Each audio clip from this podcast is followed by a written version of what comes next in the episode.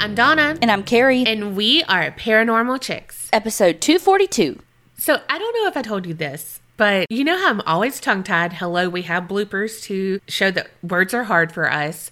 I was calling to set Marley up at an appointment to get her haircut. You did tell me this, but continue. Okay. You know when you're talking to someone and your brain's thinking of other words and you get tongue tied?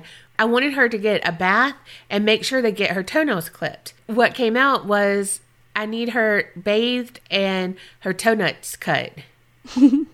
and that lady cracked up so much. And she like told the other person she was working with, and I was like, I don't know what my brain just did. I was thinking trim, but I wanted to be like not a haircut, Yeah. but toe nut cut. Last night we went to a friend's giving, and I'll tell you more about it. But when we got home, I told Colby because we'd taken it was like a potluck thing. We got home, and I was like, "Hey, can you get the crock pot?" But I didn't say crock pot. I called it like lasers or something. Like, can you get the lasers? I don't even know. That may not even been the word, but it was something like that random. Yeah. And when we got inside, I said something else that didn't make any damn sense. And he was like, Are you drunk? And I was like, No, I'm that freaking tired. Was that your early day? No, that wasn't. Yes, your- it was. Oh, it I, was? Well, it was one of them. Yes. So I was at work by seven, worked all day, and then came home, got dressed, and then went to Friendsgiving. yeah. And I think we got home at like 10:30, but I was like going cross-eyed. I was so tired. okay, you know the only thing I like better than Halloween is the day after, so you can get all those deals. Mm-hmm. Not this year, y'all. I've been around the freaking world, and Michael's is the only place I've seen that had really good discounts. Right. But then the places that I went to, they had nothing left. Nothing. I was like, there's nothing. There's not even like a pumpkin, anything. Nope, nothing. That's how it was last year. I think after Christmas, when Colby and I went, it was like gone. And it literally was like 2 days after and everything was gone. It was so disappointing. We took all of our well colby took all the outside stuff down like the next day when he got home from work but we hadn't taken all this stuff down inside yet and i'm like oh, we've got to do it because i want to put my thanksgiving stuff up like my fall stuff Yeah. and he was like just go ahead and put the christmas stuff up and i was like no our fall stuff is so pretty like i want to see it I don't know who I am, but at Halloween time, I was like, I need some plates, you know, Halloween. And they had that, I don't know how to say it, but the melanine, melamine, uh, melatonin i don't know I'm so bad. I don't even know. But it's basically like, it's hard to break those plates. It's like a yeah yeah yeah plasticky thing. Man, I could be on QVC selling these things, but um, I got some for Halloween. Well, they had some out for Christmas, and it says like fa la la la la. It has a matching blanket that I found, and um, I got just four of them. yeah Uh, and they're like three dollars each, so it's not like a twelve dollar plate or anything. And then I got the blanket too, because you know I love a blanket yeah and it's so cute. But I was like, who am I? Why do I need a set of dishes? I don't know. girl i don't know you don't even cook But I do reheat stuff. And when Tiffany comes over, I get the groceries she cooks, and it is yummy. Uh, more decoration talk, real quick, because again, this is what has consumed my whole week. But our salvage place, Dirt Cheap, shout out. You know what? You can sponsor us if you want. We talk about you all the time. They get a lot of stuff from Target. Uh, they had lights. And you know, last year, last Christmas, all my lights just went kabooey on my pre-lit pencil tree and i tried i even got one of those like plugger things where you like oh it's this circuit and you like click it a few times and then you screw in another bulb. I did that so many times i was like i don't know which one to do now. They they were all out. Me being me i was like let's just buy another one. Let's just do it donna. Come on you're at michael's right now. They're like $59 but then i was like that's wasteful. You don't need it. Just string up the lights. Because I went to Dirt Cheap because I was thinking I'm to have to buy freaking a lot of lights from Target and mm-hmm. it'd be expensive. They had them 40% off. I was like, perfecto. But also, I'm trying something else. I'm going to do twinkle lights like on where the trunk of the tree would be. So, like on the very mm-hmm. inside and then not anywhere else. Yeah. like just to hopefully have some movement in there. I don't know. You know me. Mm-hmm. now, in my head, it's going to look like something Martha Stewart has done. And in reality, they're not coming out of the box. no, I got to put them on. Mm hmm. Mm hmm. I do. But I did do a good job at doing my lights on the Halloween tree. I mean, Ashlyn did help, but then I had to undo what she did because I needed uh, the cords to be different. So I had to do that, but it's a lot smaller than the pencil tree. Anyway, it will be up before the next episode. Well, I'm not saying it's going to be up on Sinister Sightings Day. Of three weeks now. Okay, so not everyone knows, but we've been doing I the Asshole on Patreon once a month. And so Kerri did a lot of Thanksgiving I the Assholes? But when I was listening to those, I'm like, this is why I don't love Thanksgiving anyway, because there's always some kind of drama that happens on that holiday. But after my mama died, it kind of dwindled away. Like I did a few things, but again, I'm not a cook and doing like a whole feast, that's not my jam, you know? But I don't celebrate Thanksgiving. I haven't for years now, almost 10 years. And so it's, I don't know, like you were talking about your fall decor, and I'm like, I just skim right over it and it goes to Christmas. Also, we should note that she has been invited to multiple Thanksgivings at multiple locations by multiple people, but she don't want to come. No, because it's drama. I'm just, it's not always drama. Okay, name me a year no one has had drama. I didn't have any drama last year or the year before that. I don't believe you. I didn't. Let me ask Colby. Before we get into the drama of this episode, we got to talk about a book. The book is called The Girl in Cabin 13 by AJ Rivers. And let me just tell y'all, uh, this book is good. It really is. And when me and Kerri both are like, it's a page turner, you know it's good. Like I'm laying in bed and I'm one eyeing it because I'm like, must finish the chapter. Yes, it's so good. And AJ Rivers does a great job of giving you those cliffhangers. You don't want to wait for the next chapter because you have to know what happens right then. So, what the book is about, there's an FBI agent, Emma Griffin, and she is sent undercover to, you know, the quintessential sleepy town, all the things. It's called Feathered Nest. Yes, it is about like this little town that you know exactly what it's like. So, oh, Emma, she has to go to figure out, She's not old, she's very young. well, like O L E O. Oh, okay. You're an old soul. Continue. Yeah. So Emma has to go to this quintessential town in order to figure out what's going on because there's been a string of disappearances. Nobody knows what's going on. So Emma to the rescue to go undercover and figure it out. But moments later, after she gets her stuff into the cabin, and it is cabin 13, she has a knock at the door and she's like, oh, okay, cool, cool, cool. Let me open it, thinking it's the landlord. But what did she find out, Kerri? Well, I want to tell y'all this because it's so exciting, but I don't want to tell y'all this because I don't want to give anything away.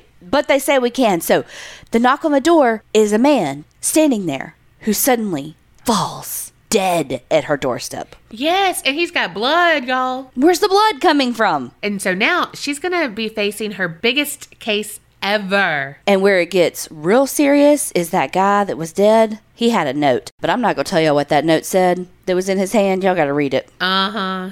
Okay, but you know me, and I love the romance side, and there is a little budding romance, some flirtage happening. I know with the winks and the ooh, AJ be painting a picture. The Girl in Cabin 13 has over 16,000 reviews on Amazon. That equals out to 4.3 out of 5 stars, which is really hard to do with that many reviews. Yes, So clearly, this book has been very well received. and it is the perfect time of the year to snuggle up, be cozy, and read a good mystery novel. Am I right? You're not wrong. And I'm never wrong. Oh, okay. but seriously, The Girl in Cabin 13 by AJ Rivers is a page turner. It really is one of the best books I've read recently. But you can not only read, but you can listen to this book on Amazon, Audible, or iTunes. And that's normally what I do, but it's something about having a book in your hands. I miss it. I really do. And it's been nice flipping those pages. Sometimes aggressively because I think I know where it's going and I got to see if I'm right, but I haven't been. So join us and all the other people reading this book because it's been on the top 100 books on Amazon for six months straight. So go check out The Girl in Cabin 13 by AJ Rivers. Don't forget you can read or listen to this gripping, suspenseful novel on Amazon, Audible, or iTunes right now. I mean, listen to this episode, but then go buy it. All right, today I'm going to talk about a costume and makeup shop called Daydreams and Nightmares. And look, there's a costume shop on the coast, and Tiff has always wanted to go in. Every time we were by Boomtown, she's like, oh my gosh. Boomtown's a casino, and she's talking about the Mississippi Gulf Coast. Oh, yeah, sorry. yeah, sorry. Thank you for the clarification. You know who you are? A genius. Sure. Um, no, the paperclip from Word, like you're just like the pop up video Yes. to me. Clippy. Clippy. Well, I think Tiffany finally did go in there when she was dating someone. I'm not going to name his name, but he got a Shrek costume from there. Oh, yeah. I think they went to that shop. I'm pretty sure. Anyway, Tiff would love this costume shop. Well, besides the fact that it is haunted as fuck. It's been on A Haunting and The Dead Files. It's located at 1219 7th Street in Modesto, California. Dana Walters is the owner, and this was a lifelong dream of hers. Dana worked in a costume shop when she was like in high school. She was like, oh my God, this is what I want to do with my life. I love this. And I believe she started doing like costume makeup and special effects makeup after that. But she always loved the feeling of helping people, you know, just helping them pick out the best costume for whatever occasion they were attending. She just lived through others' parties, you know, and so that's her happy place. So again, she was working for someone else. But the owner was like, you know what? I'm going to retire. So Dana was like, you know what? This is the right time for me to start living my dream. And, you know, she wanted something for herself and a legacy for her kids. So when this property went up for sale, Dana checked out the price and it was in her budget, which she was like, oh my God, I never thought something would be in my budget and fit the business's needs, i.e., lots of space. But it was in her budget. But there was a reason for the low price. The building had housed a funeral home and a crematorium before, and that operated for about 20 years before it closed its doors. The property listing even had the warning that there were still ashes on the premises. And you know, that would send most of the people running for the hills. But Dana has always been a believer in paranormal things, and she thought it might make her business even more unique but she got way more than she bargained for. Dana said when she first walked in, when they were checking the place out, it did feel oppressive, but she figured once she renovated, cleaned the place up, that feeling would lessen because it was in a state of disarray in there. But unfortunately, it really didn't lessen that feeling.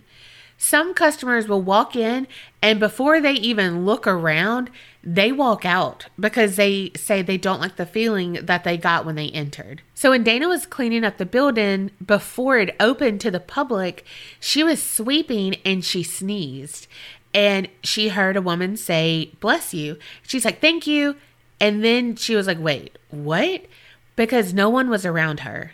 Like no one else was in that vicinity. And it was like a low bless you. Also, the embalming room didn't have a drain. What? Right.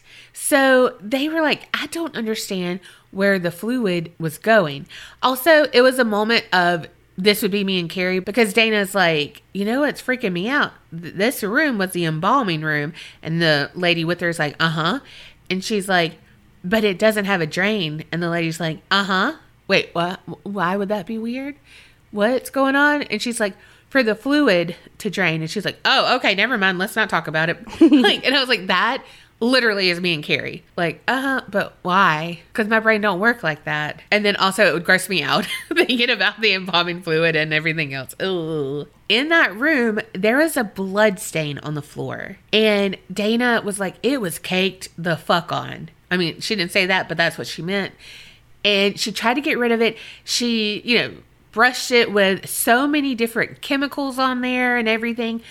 Well, finally, it started to like bubble up. And she said that it started foaming all the blood up. She's like, probably some chemical reaction that happened when I poured that fourth chemical on there, but weird. But she's like scraping it, you know, trying to get this up. And she said she's just started crying. Like she was overcome with sadness And then she heard someone else crying, but there was no one there. Another thing that happened before they opened, a man came in and he said that he used to work there when it was a funeral home. So Dana asked him about the embalming room and the lack of the drain, and he was like, "Oh, yeah, well, we use the adjacent bathroom sink for that." Ew. It just goes in the community sewer? I don't know. I feel like there should be. Uh, look, I don't know shit about shit, but I feel like there should be like some treatment to that. Probably. Maybe not. Again, what do I know? The man further explained that the funeral home had a contract with the local prison. It was like a work program. The prisoners would have to do the whole fluid to the sink thing. Hmm. And I'm sure they didn't complain because they were actually outside of prison. But still, no one should have to do that. Yeah, uh, besides a water hose. Well, the staff are affected by the haunting too. They hear voices, they get changes in mood as well, and they all feel like they're being watched, and many people have seen shadow figures. Michelle was hired on as an evening employee.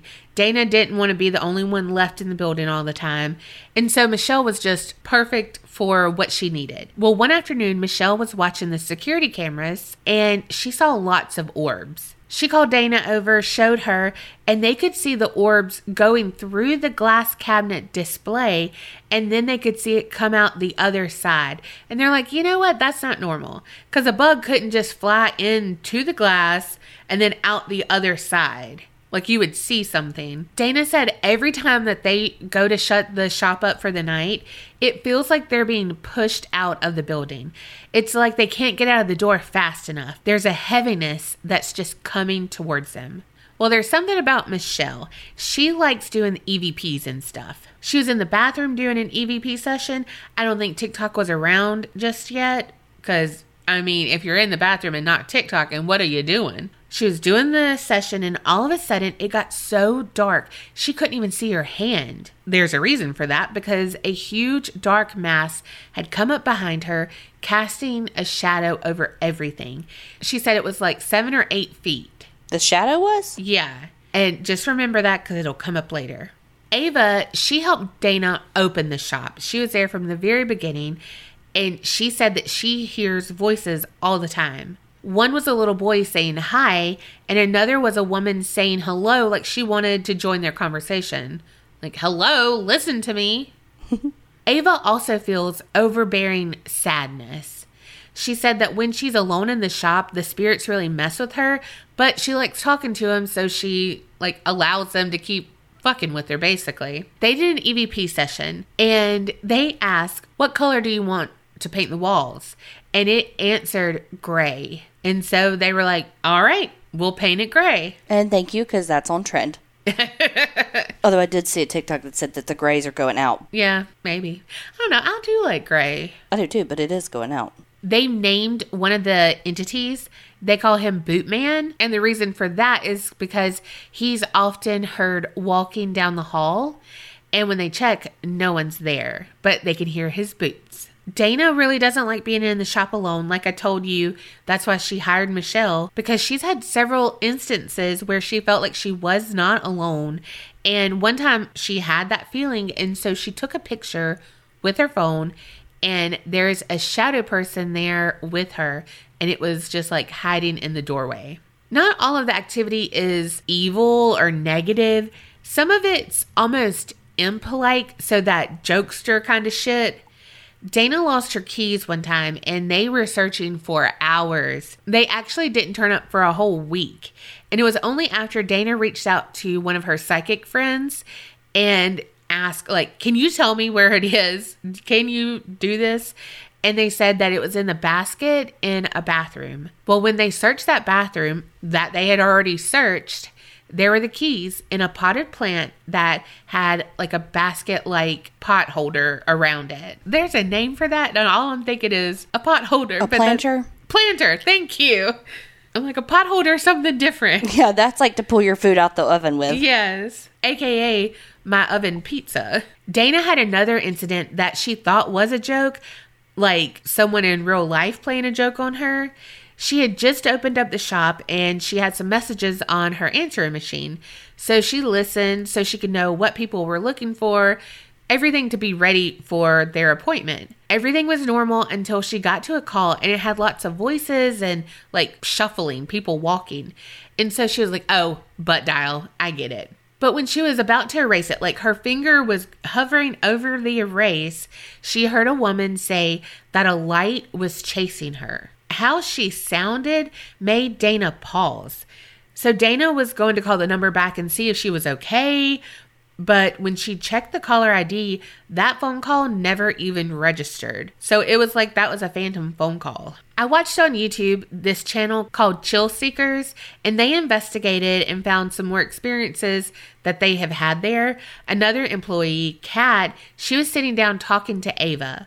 Well, Ava was looking out the window and she saw a shadow person walk in front of the window, like she saw the head and the shoulders. Well, at that exact moment that she's looking out the window, Kat felt someone run their fingers through her hair. That would be Kerri's freaking heaven to have a ghost who would play with her hair. I literally was just thinking that. That does not sound bad to me at all.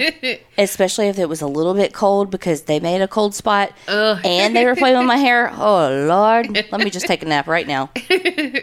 Well, the thing is, they ran out to look, and that window is way too up high for any average person to walk and be head and shoulders seen at that window.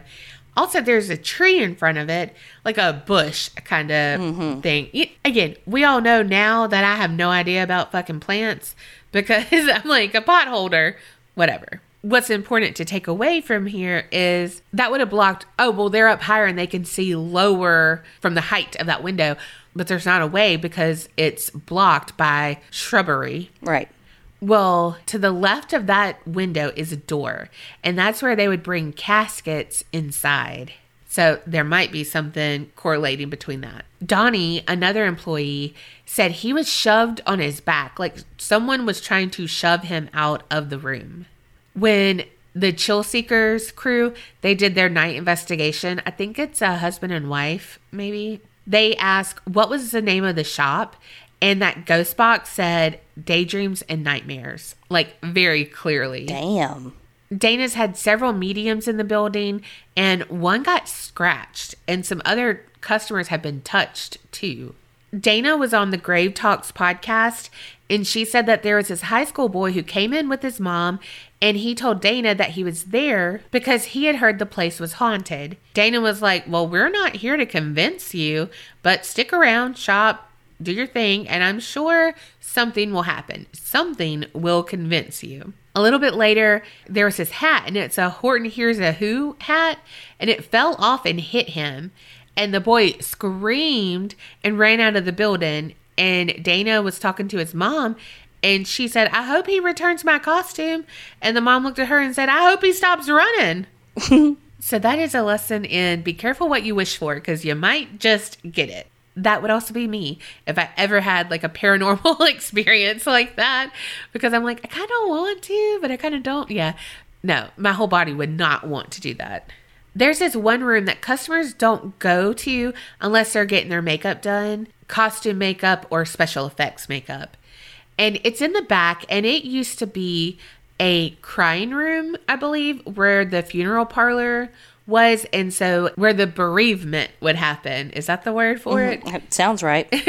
but you know where you can sit before or after you go and view your loved ones. But dana calls it the scary room. She said people who go in there will say it feels like a vortex when they're in that room. They get very emotional. On hauntedplaces.org a user by the name of Dragon Queen, she said that she had an experience where a step stool kept being moved into the middle of like the walkway. And it happened more than once, but she was in the room and no one else was. Also, she saw a shadow in the doorway a little later, too. How I mentioned it was on the dead files. Well, Amy said when she got to the place, like hasn't went in, she said this is where the earth swallows you up. She never elaborated on that, so I really don't know, but she said that it might be cursed. And the guy who's like filming her asked, What curse? What what do you mean by that? And she said basically it makes you feel like you're walking a plank and if you fall off, you're doomed. It makes you feel like you're going to lose everything your hopes and your dreams. Amy also said that she felt a lot of residual energy there, which makes sense because it was a funeral home, but she doesn't know that at the time. She said lots of emotion there. Amy picked up on that the living may feel overwhelmed with stress and have a sense of urgency because of all the energy that's there. Look, I already have a sense of urgency all the time with my ADHD. I don't need energy making me do that too. Right? And by urgency, I mean anxiety, but you get the point. Well, the storage room, it's where they keep all of their rental costumes, and that's where the crematorium was. Like you can see it's there's a darker place on the concrete floors, and that's where the incinerator was. There's still soot that they cannot get out of the ceiling. Not me thinking the incinerator was still there. In my head, I was pictured it still there. Then you were like a spot where it was. I was like, oh, not what my brain was picturing. No, I feel like they couldn't keep that. No, they couldn't. No, absolutely not. Which is why it's like I'm a dumbass. Well, here's something else that reminded me of you, though. Dana said that she'll be in that room, but she'll be consumed with sadness and start crying when she's in that room sometimes. But as soon as she leaves the building, she's fine. Well, Steve from the Dead Files, he was like, Is that your personality at all? And she was like, No. And I was like, That's Kerri's personality, though. It is now. It used to not be, but I will cry for no reason now. What if you have an attachment to you? I don't. How do you know? Because there will be other things. Like I'd be an asshole. Oh. Chick. I'd be moody. Chick. well, here's another thing that she said. So Steve was like, uh, Do you deal with depression? And she was like, No. And I was like, Well, how does it feel to be God's chosen one? Right. Because I literally feel like everyone's on antidepressants or something, or they should be. Oh my God. Right? I'm like, of course I do. What are you talking about? Yeah. I was like, Of course she does. Oh, she doesn't? Cool. Wow. What's it like to always want to get out of bed?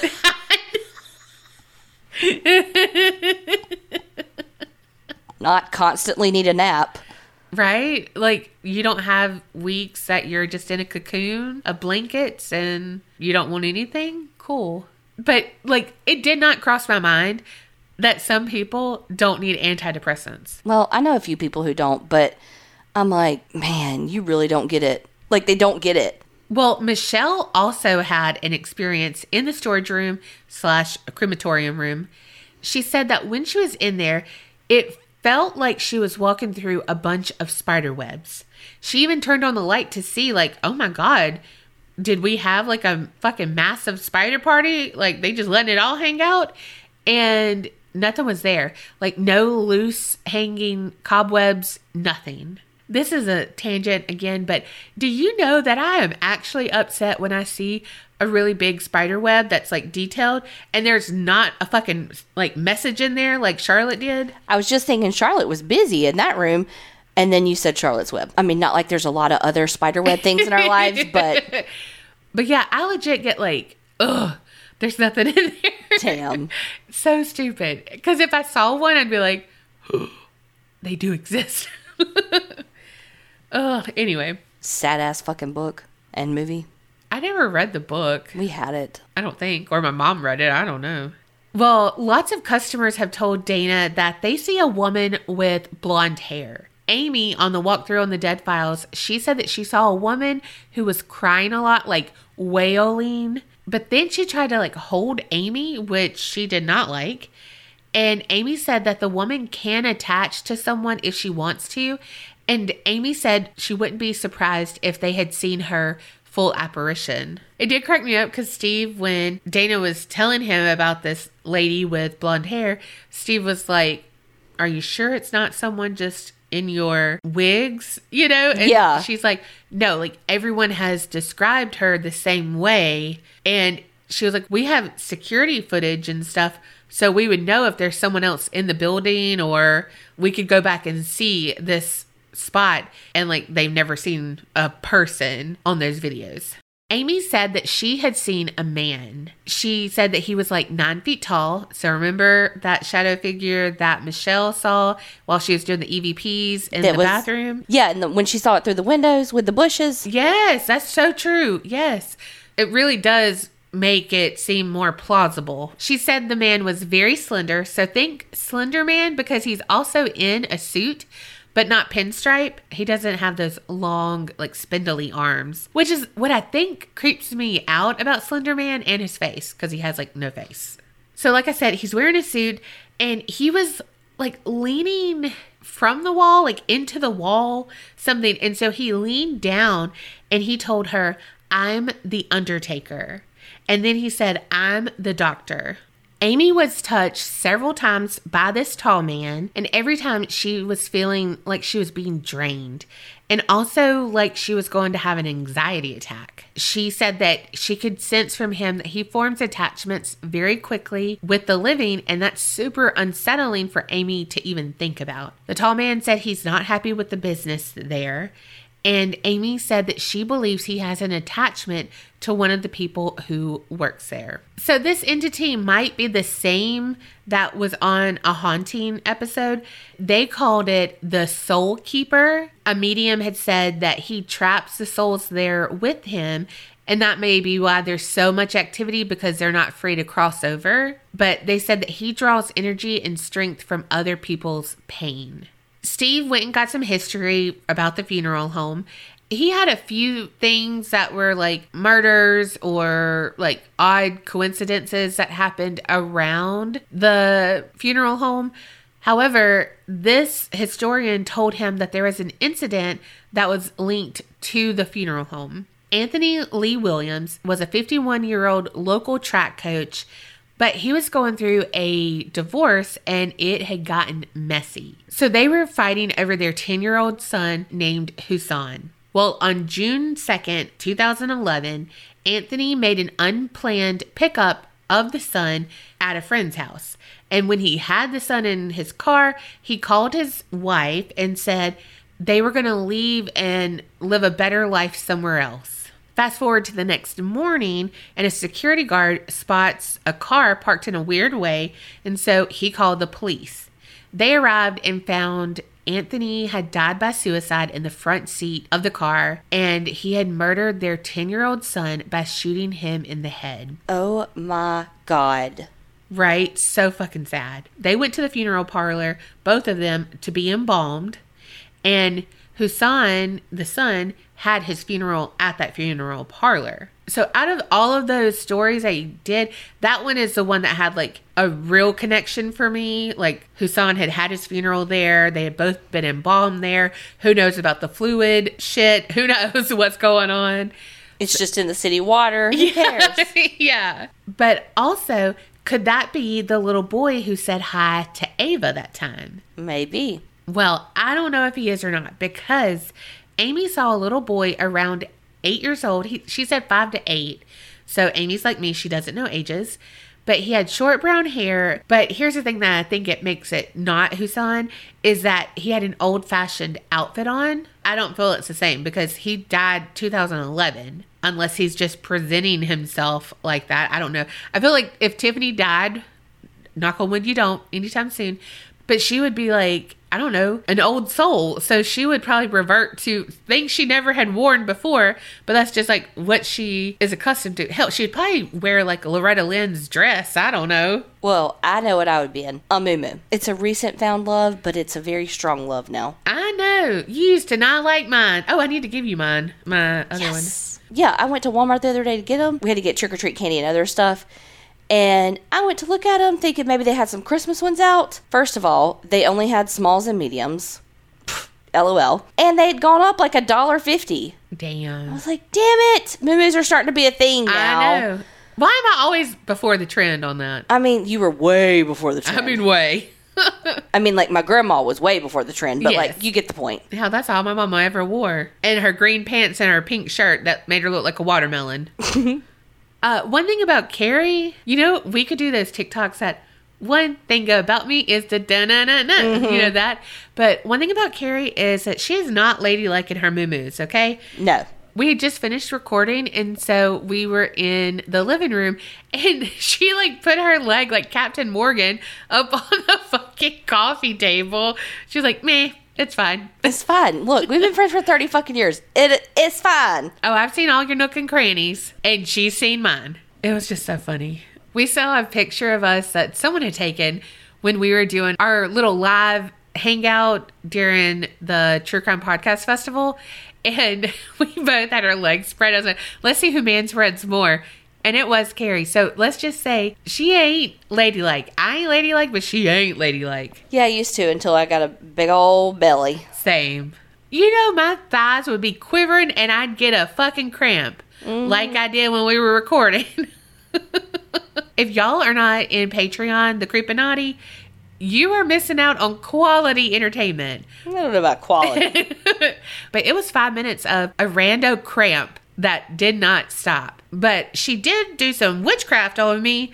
She squirted mustard on my tongue, and it really did lessen the cramp. But my cramp was just in a fucking weird place that I couldn't like. it was too far gone. Yeah, but seriously, she did it, and it did work. I was like, "What in the witchcraft is going on here?" Anyway, I'm just saying the bloopers, the extra slices, and all the other actual quality content that we put on, it's worth it. Just saying. Back to the little boy. So then Amy goes on to say that it wasn't really a little boy, it turned into like a grotesque looking praying mantis and like really big. Gross.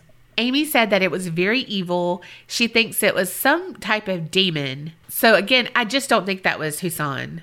But I don't know if it was Husan who talked to Ava or if it was this little boy demon thing that talked to her. I don't know.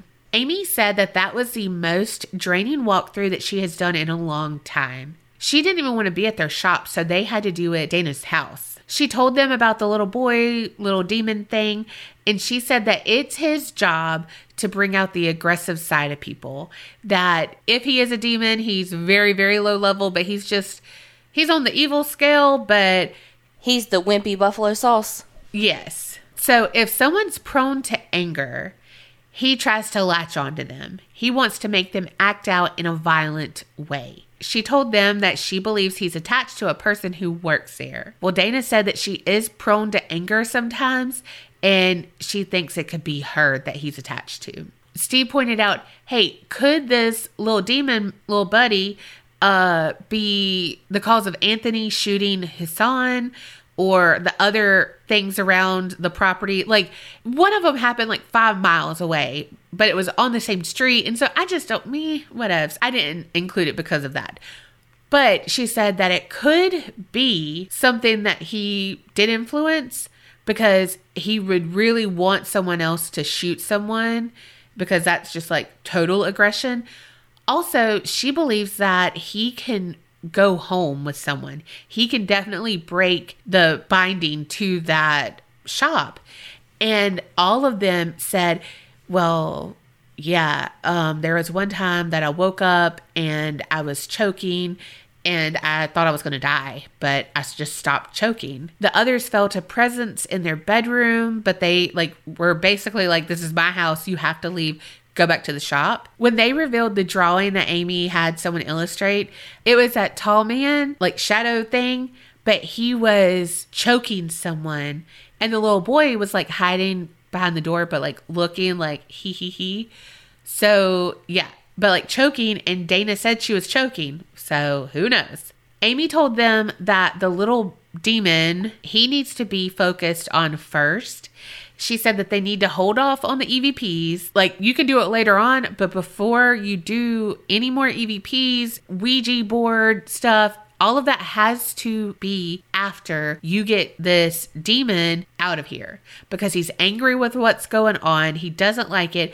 And if you keep contacting him, he will latch on and he will not go until you have done something that you can't come back from. So there was a two month follow up because if you know anything about the Dead Files, Amy gives them a long laundry list of shit they have to do. Well, the two month follow up, Dana said that they have been working with a holy person and a male psychic, who is what Amy said they needed to use to dispel this negativity of the tall man and that little demon boy. Dana did say that the shop feels lighter and everyone can feel that. So it kind of ended on a happy note. I think that Chill Seekers, the YouTube show that I watched, it was before this, because that was like seven years ago, I believe. And they did use a Ouija board. Oh my God. It was funny because they said, Who's here? And it went to J and then Z. And so they were dying laughing, like, Oh, Jay Z, you're here? Cool, cool, cool, cool. Did you bring some money with you too? Right? But that is what I have on the Haunted Daydreams and Nightmares costume shop. Well, before we get into my story, we got to talk about apostrophe because they are back. And if any of y'all suffer from dry skin like I do, I know it is winter time because my skin looks like dragon scales. And I'm like, I moisturize all the time. And it's only 70 degrees outside. I know. What is going on?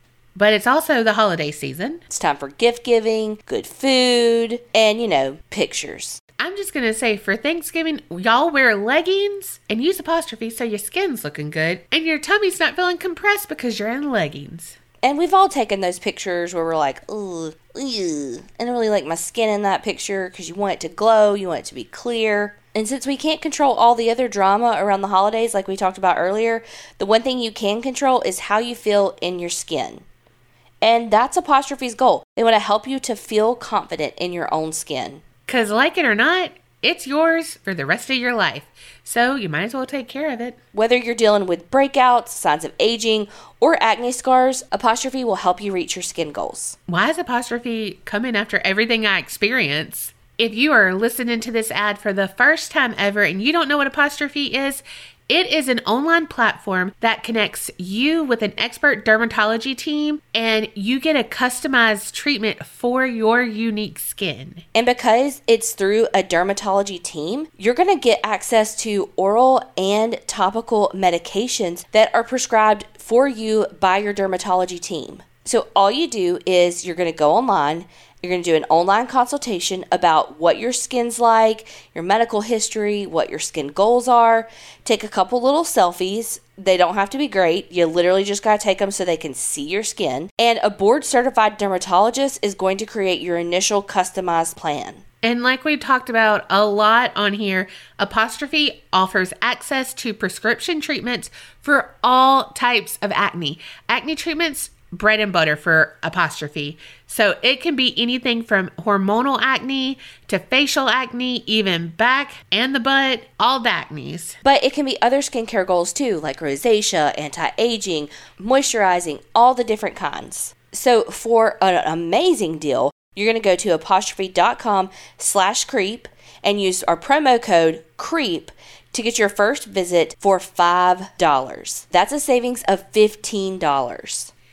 And this code is only for y'all. So remember, go to apostrophe.com slash creep. That's A P O S T R O P H E dot com slash creep. When you go there, apostrophe.com slash creep, you're going to click get started, then use our promo code creep at sign up, and you'll get your first visit for only $5.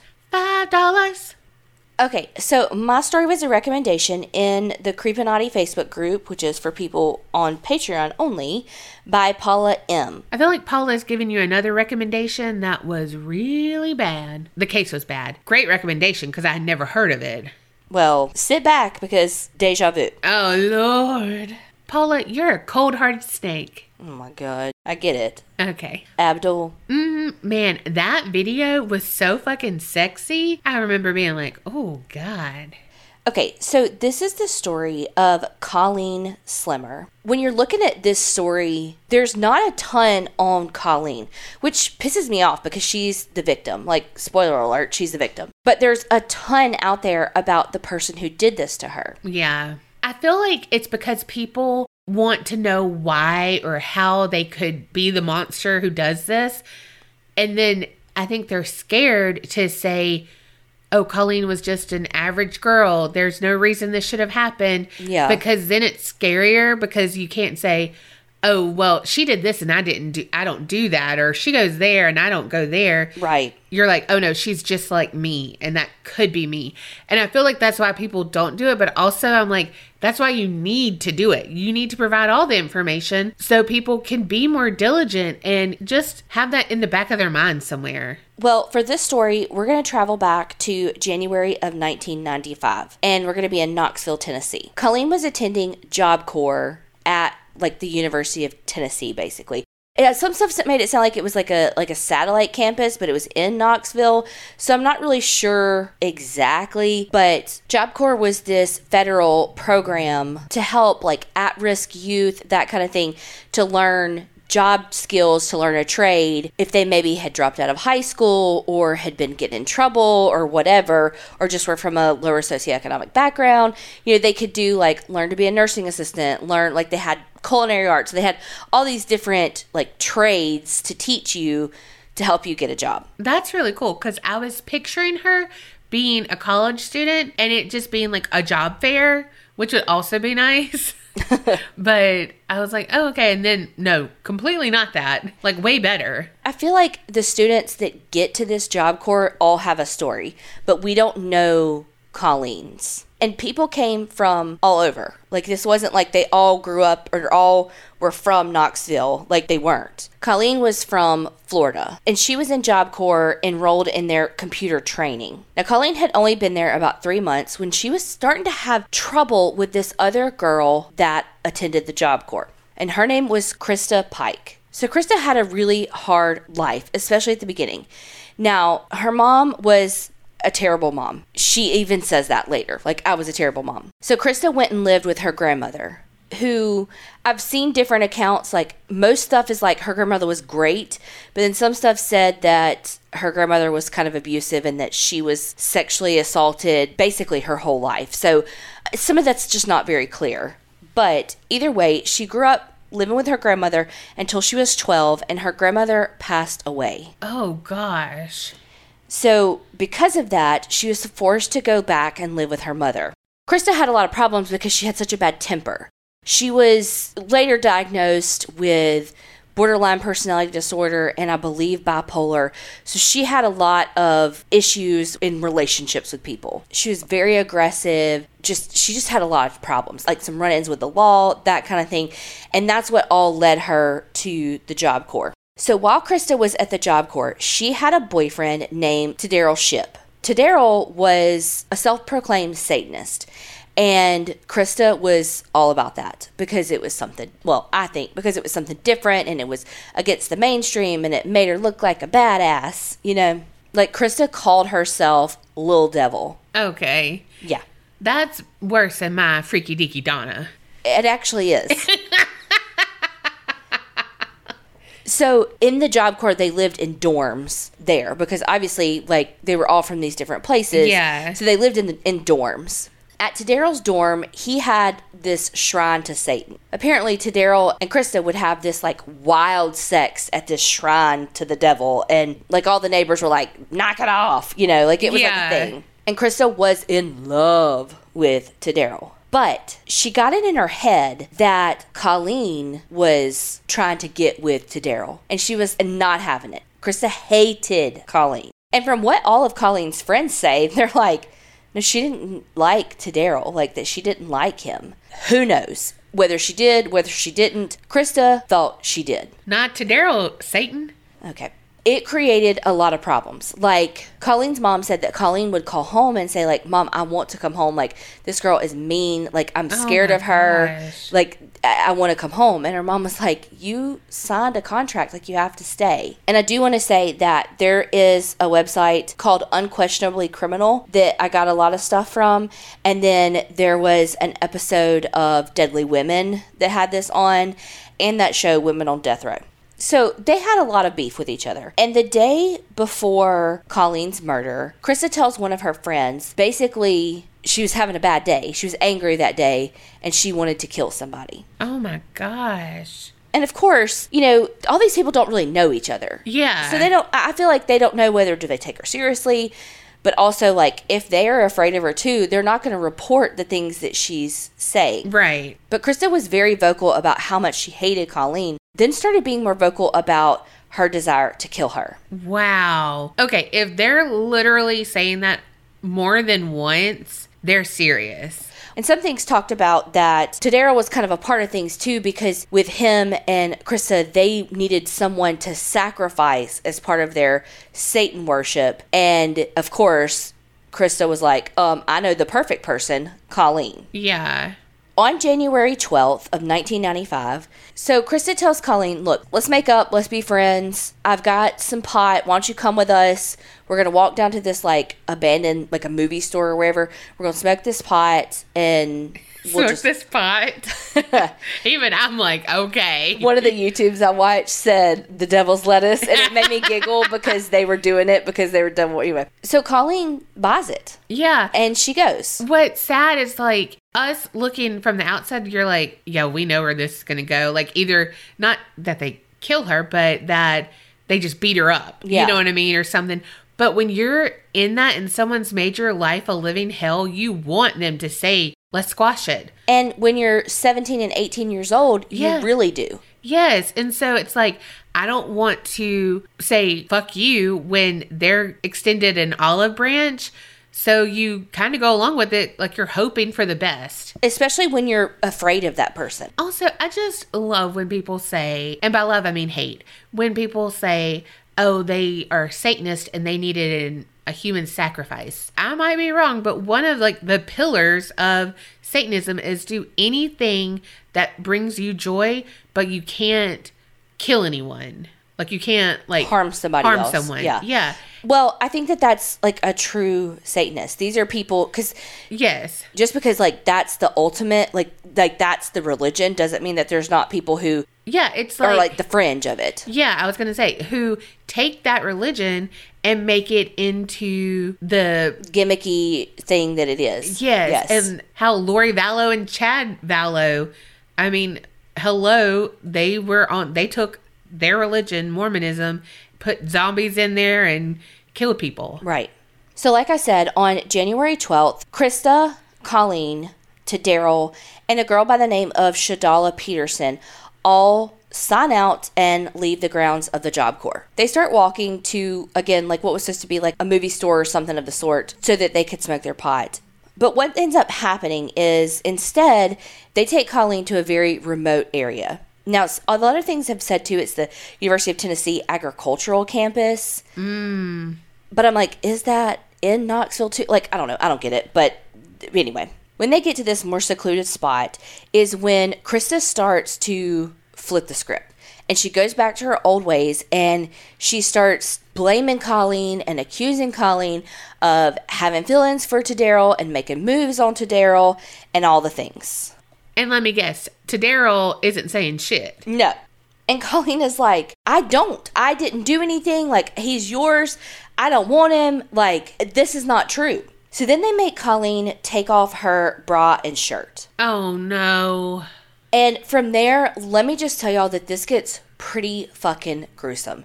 So if you need to skip forward, skip forward. Christa pulls out a box cutter and she starts to cut and stab Colleen over and over and over again. Oh my god, with a box cutter. Colleen is doing her best to fight and run away, but essentially it's three against one. Yeah. Now, Shadolla was mostly just the lookout. Like, she didn't really do anything from what I understand. She's complicit in murder. no, no, no. I, yes, yes. But, like, I don't think she was, like, holding her down or anything like that.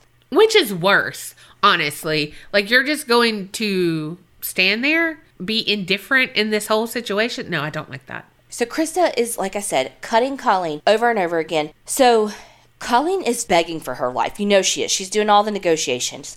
She even offers to walk back to Florida. Like, don't even go back to campus. I will walk back to Florida, not tell anybody, be out of your lives. Just please let me go. And all Christa says is, shut up. I don't want to hear you talking to me. You know it's harder to hurt somebody when they're talking to you. Wow. Oh, I'm sorry. Let me make it easy for you. Fuck you, dude. Colleen was a fucking fighter. And they would get her down on the ground and be cutting her, and then she would try to get up and run away. And at one point, when she got up and was trying to run away, they grabbed her, they cut her like hair, like her ponytail or whatever, out of her head and shoved it in her mouth. No. Christa cut her throat two times, What? And Colleen was still alive. Oh, God. gasping for air, tried to get up to run away again Wow. with her throat cut two times. Like, that's what I'm saying. Like, She had tenacity. this is terrible, but Christa was like, she won't die. Like, Yeah. as Colleen tried to run away one last time, Christa grabbed some asphalt that was nearby, like a pile of it, and started bashing Colleen's head in with it. Fuck. And allegedly, she said that she wanted to like beat her head until her brains were coming out. Oh gosh. And as terrible as it is, she succeeded. And Colleen finally succumbed to her wounds after 45 minutes. Oh my god. Of pure torture. literally pure hell. Now, what Christa did next was disgusting. She took a piece of Colleen's skull and she kept it. Ew. Uh, One thing I did hear said that because in her and Tadaryl's beliefs with the Satanism, that like if the body isn't intact, the soul like can't rest. And so it was like a ultimate like fuck you for it. yes. But I only heard, saw that in like one spot, so I'm not 100% sure. Then Tadaryl with the box cutter drew a pentagram on Colleen's chest. think actually, I'm sorry, I, he did that while she was still alive. Oh. After Colleen was murdered, the three of them went to a gas station, washed up, and on their way back to their dorms, they dumped Colleen's ID and the murder weapons in some trash cans. Now, when they got back to their dorms, Christa is literally dancing around her dorm room in glee, so joyful of what she had just done. Fuck her, dude. Ugh. She then brags to the roommate friend that she had told that she just wanted to kill somebody Yes. about the part of her skull that she had kept. No. And then the next morning at breakfast, she like made jokes about Colleen's still with us for breakfast and like patted her pocket.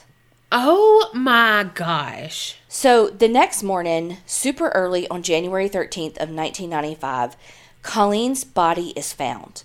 And at first they thought it was an animal. Like she was so badly beaten, they thought she was an animal. And the closer they got, they realized, "Oh my god, this is a body." Yeah. This is a human body. So while the police are trying to figure out who she even is, because they don't know, because she has no ID and she's so badly beaten, while all this is happening, a girl that goes to the Job Corps that hears Christa bragging about this calls her mom and is like, This girl's saying all this, she's got this skull.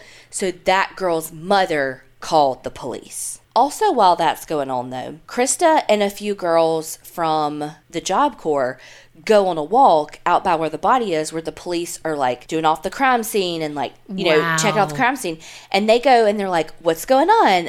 Blah, blah, blah, blah, blah. Like, talk to the investigators and like, you, she's happy at the crime scene yeah, she's a fucking psychopath. legitimately. So within 36 hours of Colleen's murder, they had found her body and arrested all three of them Good. because You're Christa telling everyone. keep her fucking mouth shut. Yes. Well, as soon as they arrested them, Christa started confessing. But also, they had blood on their shoes, the literal piece of her skull Yeah. in Christa's pocket. There was plenty of physical evidence to tie them to the murders. And then they all four signed out at the same time to leave the campus, and all three of them came back together. Like, Yeah. there was a lot of evidence. I feel like with her behavior, if they had not been caught, she would have become a serial killer. A lot of things said that. I really anybody do. that crossed her, anybody that did something that she didn't like, she would have killed him. Especially if she killed someone when she was so young and no one did anything, Right. she would have felt in. Invincible. Yeah. So after police arrest them, Christa starts talking, and she gives like a f- I can't remember if it was like forty minute and seventy page or something like this huge long confession about everything. Oh my gosh. And so they took her to the crime scene, and she was like, "Yep." That's where we put her ID. That's where we killed her. That's where we, you know, dropped the murder weapons. Like, she told him everything. She later says that she did that because she thought that if they pinned everything on her Tadaryl and Shadolla wouldn't get anything. But Christa didn't take a plea deal. It went to trial. And one thing that was essentially like the smoking gun for her was that the medical examiner put all of the skull fragments back together of Colleen's head and the piece that she had like fit in it perfectly like a puzzle piece. Wow. So it was like, no, this is actually Colleen's skull. yeah.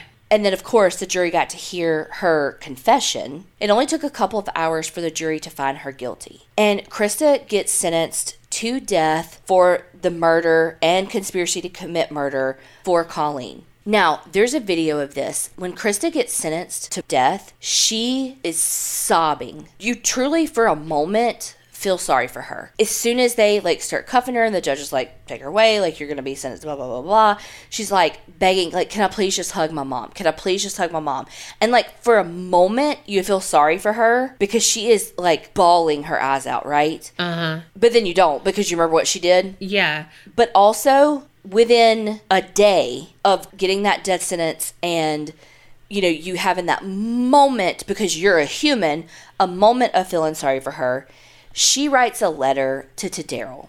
Now, of course, it gets intercepted because she can't write him. Mm-hmm. And this is an excerpt from it. Can we just go back to where she wants to hug her mom? No, bitch, because you know who can't hug her mom? Colleen. Exactly. Exactly. Oh. But she writes this Please write me. I miss you so much. You see what I get for trying to be nice to that hoe? I went ahead and bashed her brains out so she'd die quickly instead of letting her bleed to death and suffer more.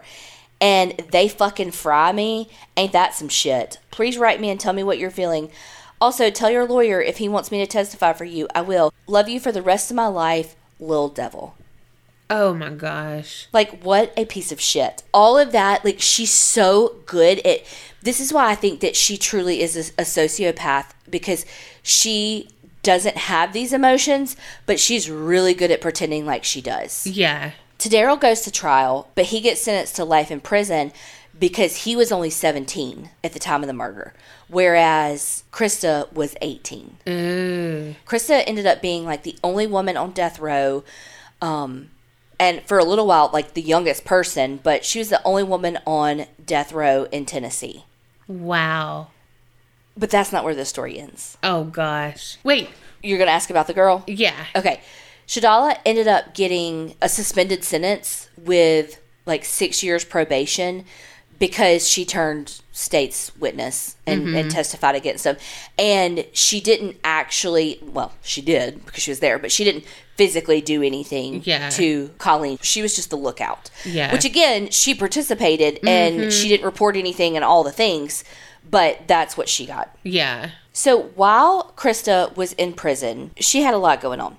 So she had all these appeals because she's on death row, right? Yeah. Well, at one point, she says, I don't want to do any more appeals. I, I just want to be sentenced to death. I think she had like one appeal left, and she was like, I want to waive this appeal. Please just give me my death day. Like, let's get this thing over with. And they spent months being like, we know you don't want this. Like, blah, blah, blah, blah, blah, blah. Her attorneys were like, don't do this. Try to talk her out of it. But eventually, a judge was like, okay, here's your date. Yeah. And same theatrics when she left the courtroom. She was like, "Thank you, thank you, mommy. It's okay. Thank you." Like, Yeah. the same theatrics. Literally three weeks later, she changed her mind. Of course. This is why they were saying don't do this because you're going to do Yes. what they know you're going to do. Well, and you know, no matter what you feel about the death penalty, I just I, I'm, don't give them what they want. She wants that because she's fucking miserable in jail Uh-huh. or in prison. Like she wants that because she even says like this is fucking hard. Like okay, Yeah. you killed someone. Yeah. And like on that Women on Death Row show, they, of course they interview her, and she's like, "I'm in my cell 23 of 24 hours a day, and then when I go outside, it's like they take me from ugh, what do they call it? Her cell. I can't remember what she calls it, to a dog kennel. Like I'm in a dog kennel, and I'm like." You fucking brutally murdered someone. Yes. Sorry. I mean, You kept part of her skull and was excited about that. yes, you. Where? For her to say, Colleen's still here with us at breakfast or whatever she said, you're fucking heartless. Oh, she is beyond. Okay, so there's more. So she's back and forth with the appeals, whether she wants to die, she doesn't, blah, blah, blah, blah, blah. Well, then she gets a guard that basically kind of falls in love with her and a guy that had been writing her that fell in love with her. Oh, Tadaryl is out of the picture. Yeah, because they can't write anymore. He's Yeah. in prison too. So they concoct an escape plan. Oh my gosh. One thing was like, but we're not going to tell you what it is. They're not telling anybody what their plan was because it was with a guard. Yeah. But then another thing was like, we we were pretty sure it was to like bribe other guards. But then this one detective who actually worked the case that like was interviewed on all the things, like every show that was she had her story on it, he was interviewed. Yeah. And on one of them, he was like, yeah, the guard already had like made it a replica key basically to the death row.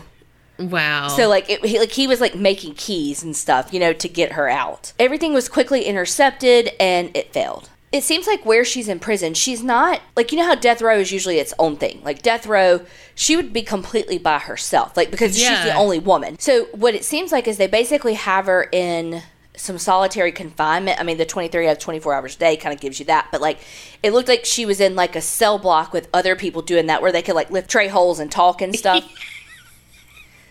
Instead of shut your pie hole, they lift their tray holes. is that what Colby says to you? Yeah. So she made some friends with some other murderers on her row. But there was this one girl that she had problems with. Imagine that. And her name was Patricia Jones. Allegedly, Patricia Jones would like call her fried chicken because she's supposed to get the electric oh, chair. Oh, I was like, what? when I saw that on that death row, women on death row, I was like, what? And then I was like, oh, the electric chair. Okay, I get it now. Yeah. But it took me way too long. But allegedly, she didn't get along with Patricia. Patricia didn't get along with one of Christa's other friends. One day, this fire had broken out at the prison, and those three women basically were put out in the yard together. Christa took that opportunity to attack Patricia. She almost killed her because she was choking her. Guards came just in time, like Patricia was passed out from the Fuck. choking. They came just in time. At first, it was like she was saying, Oh, I didn't mean to, kind of self defense type stuff.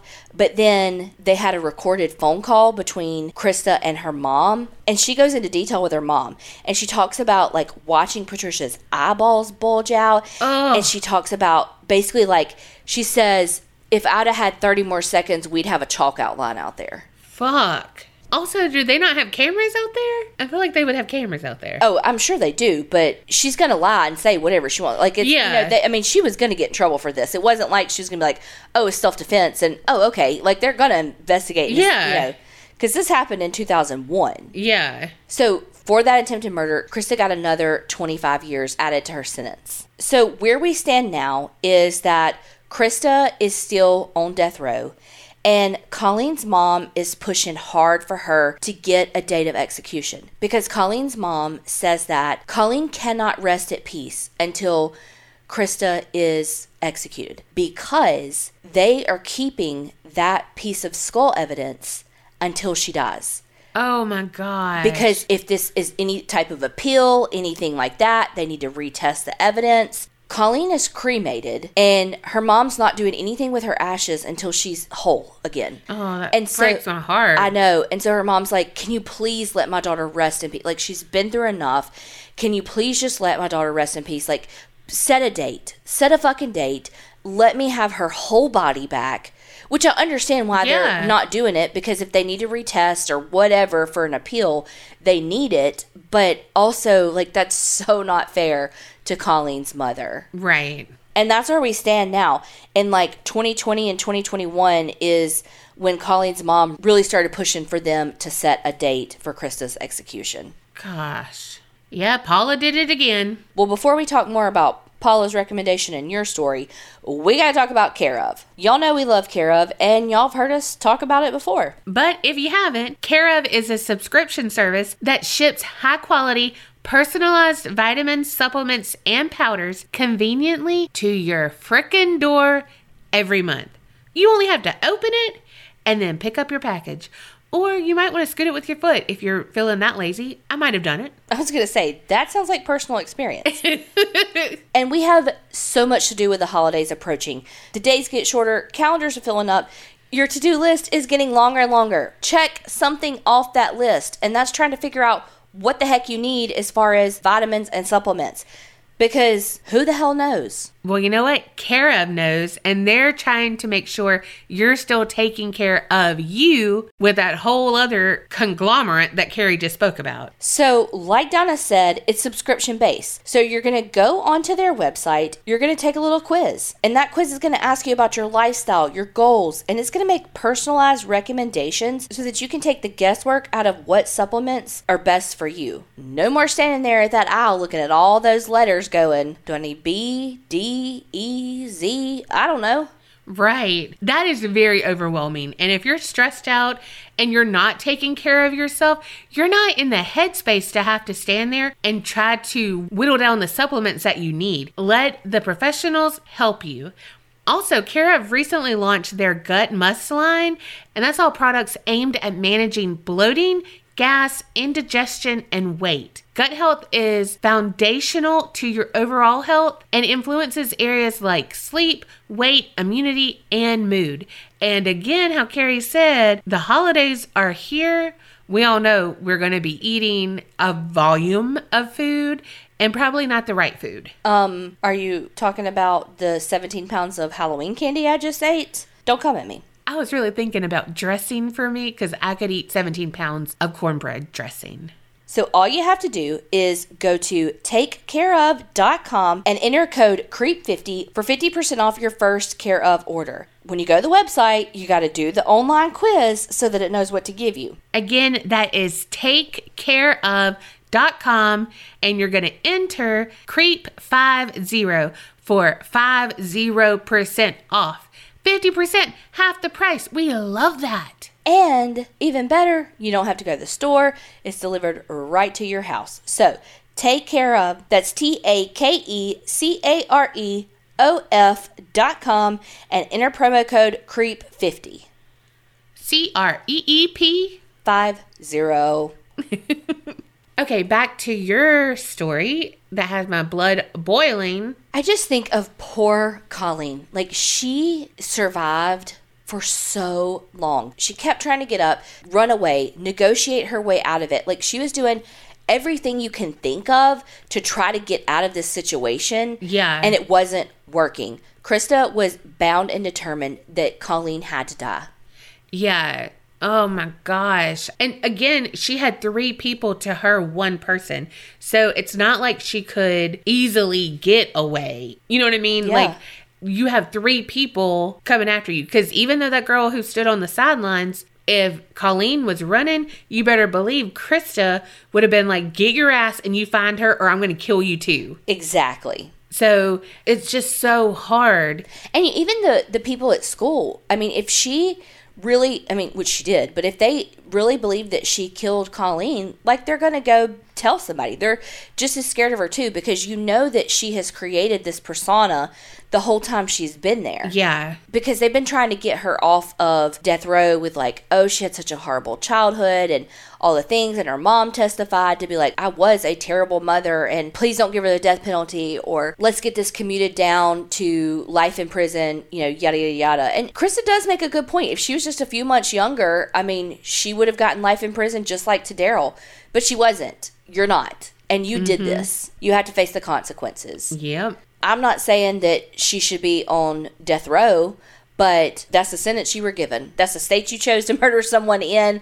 Like, it is what it is. Yeah. And you're not going to make me feel sorry for you by being like, oh, I'm by myself in a cell. And now when she goes out in the yard, she's like handcuffed and all that. Well, maybe don't try to fucking kill someone when you're out there. These are all consequences for your actions. Like, when are you going to learn that? Right. She has already tried to escape once, a terrible job at it because she, Thank God, though. yeah, but like, okay, so years from now, she's going to try the same thing. And if she gets out, she's going to be out for blood. Well, like you said though, if she got away with that, like she would kill again. And I was thinking, well, she'll know the whole story because she does. Like you were saying, how Yeah. she's like a budding serial killer. And one of the psychologists that evaluated her said that. Well, just like her asserting herself back into the investigation Mm-hmm. and stuff, like going down there to be like, oh, what's going on? What's going on? Any Maybe. suspects? Blah blah blah blah blah. Yeah, like I'm just like, girl, it takes a certain killer, like type of killer to do that. Yep. And I feel like she was not crying. If she was legit crying, it wasn't, oh, I will never be able to see my mom again or whatever like that. No, it was because she thought she was invincible Uh huh.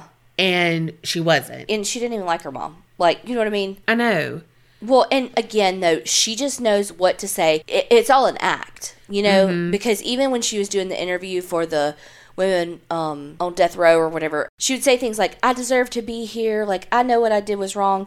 And then on this other YouTube channel that I watch a lot for my stories, it's called That Chapter. It's good. Like, he did a good job of like her saying that and then her like contradicting herself like later about, I should be out. I shouldn't, da, da, da, da, you know? Yeah. she just says what she thinks she needs to say at those times to make herself look better or to get what she wants. Mm-hmm. Colleen's mom made a good point about like she would struggle in general population and she would do all this, but the way she was saying it was like she wanted her there in general so that she would struggle. If she doesn't get commuted to a life sentence, she would never be there. So I don't know. But I wonder if they did commute it to a life sentence, if Colleen's mom would get that piece back. I feel like, yes, that would be like, oh, well, we can't let you bury your child until Yeah. whatever. You know what I mean? Like, But it's a cremation. Like there's no going back. yeah. You know? But even then, like, no one, who's going to keep a kid? But there's no around- well, and there's no appeals after that. I guess. Like Yeah. if she's exhausted all, you know. Yeah, that's what I mean. There, there's no way they could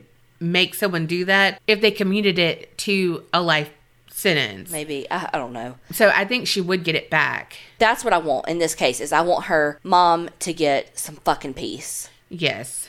God, that was just so brutal. It was it was so brutal when I heard like how long it lasted. Yeah. And I mean, basically, uh, one thing I was reading it said it was like an innumerable amount of like cuts and stuff. But one thing I saw said 300. The fact that the medical examiner said all of her wounds, every single one of them, like the pentagram, the slashes. One thing said that she had a pentagram on her forehead too. Ugh. Literally every cut on her was red to show that she was alive for every single one of them. oh, fuck.